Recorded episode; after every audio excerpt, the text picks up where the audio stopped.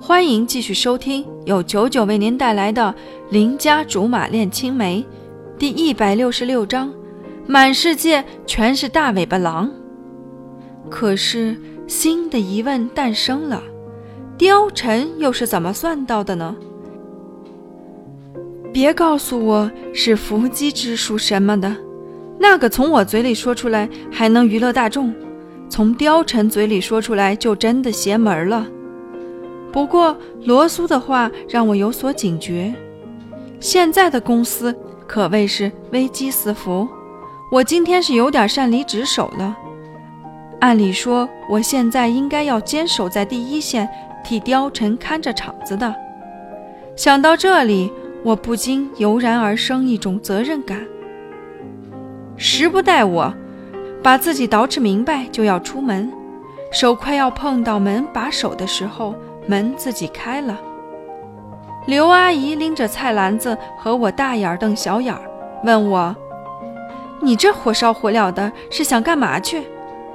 接着她眉毛一跳，冲了进来：“你不是把房子给点了吧？”“没有没有，我连火柴都没找到。”“找到就点，找到就点。”我囧了，她得意一笑。从上衣兜里掏出来一盒火柴，幸亏我早有防备。败给他了，他还真拿我当神经病，精神病呢。我就是想要杀人放火，也得有那时间和能耐，不是？刘阿姨，您以后要是真担心我把貂蝉的家给平了，你就跟貂蝉合计合计，专门找个人来看着我，医院的护工都成。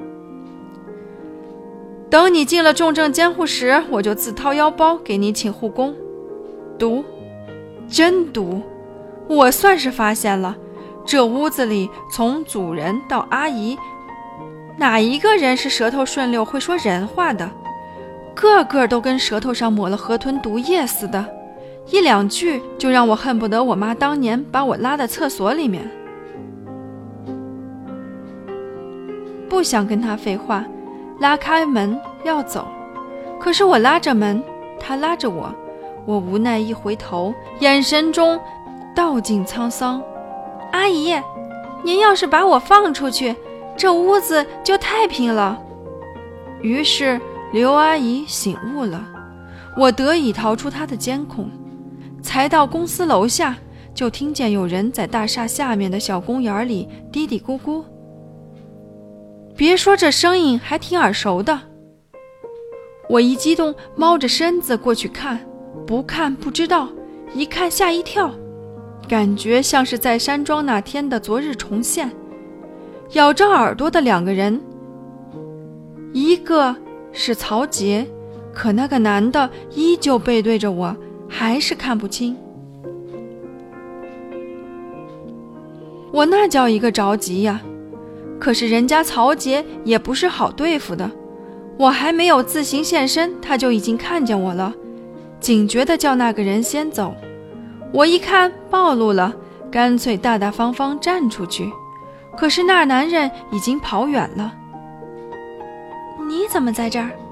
曹杰没有他办不妥的，反倒是表现的我们是多好的闺中密友，然后巧不巧在大街上遇到了。原来满世界全是大尾巴狼。曹小姐不忙吗？作为公司的大秘书，不是应该脚不沾地儿吗？我始终盯着那男人远去的方向，但是没有觉得眼熟。不应该吧？以我明察秋毫的眼睛里，怎么可能一点进展都没有？你看什么呢？他也装作什么都不知道。顺着我看的方向瞧过去，我直接问他：“那个男人是谁呀？”要是他能编出个谎话什么的，我服了他，拜他为师都成。不过以我猜测，估摸着就是说个问路的，或者旧相识，反正不会提床上那点事儿。你认识？曹杰反问我：“合着我一个作赃的，还被人提审了，有这样的道理吗？”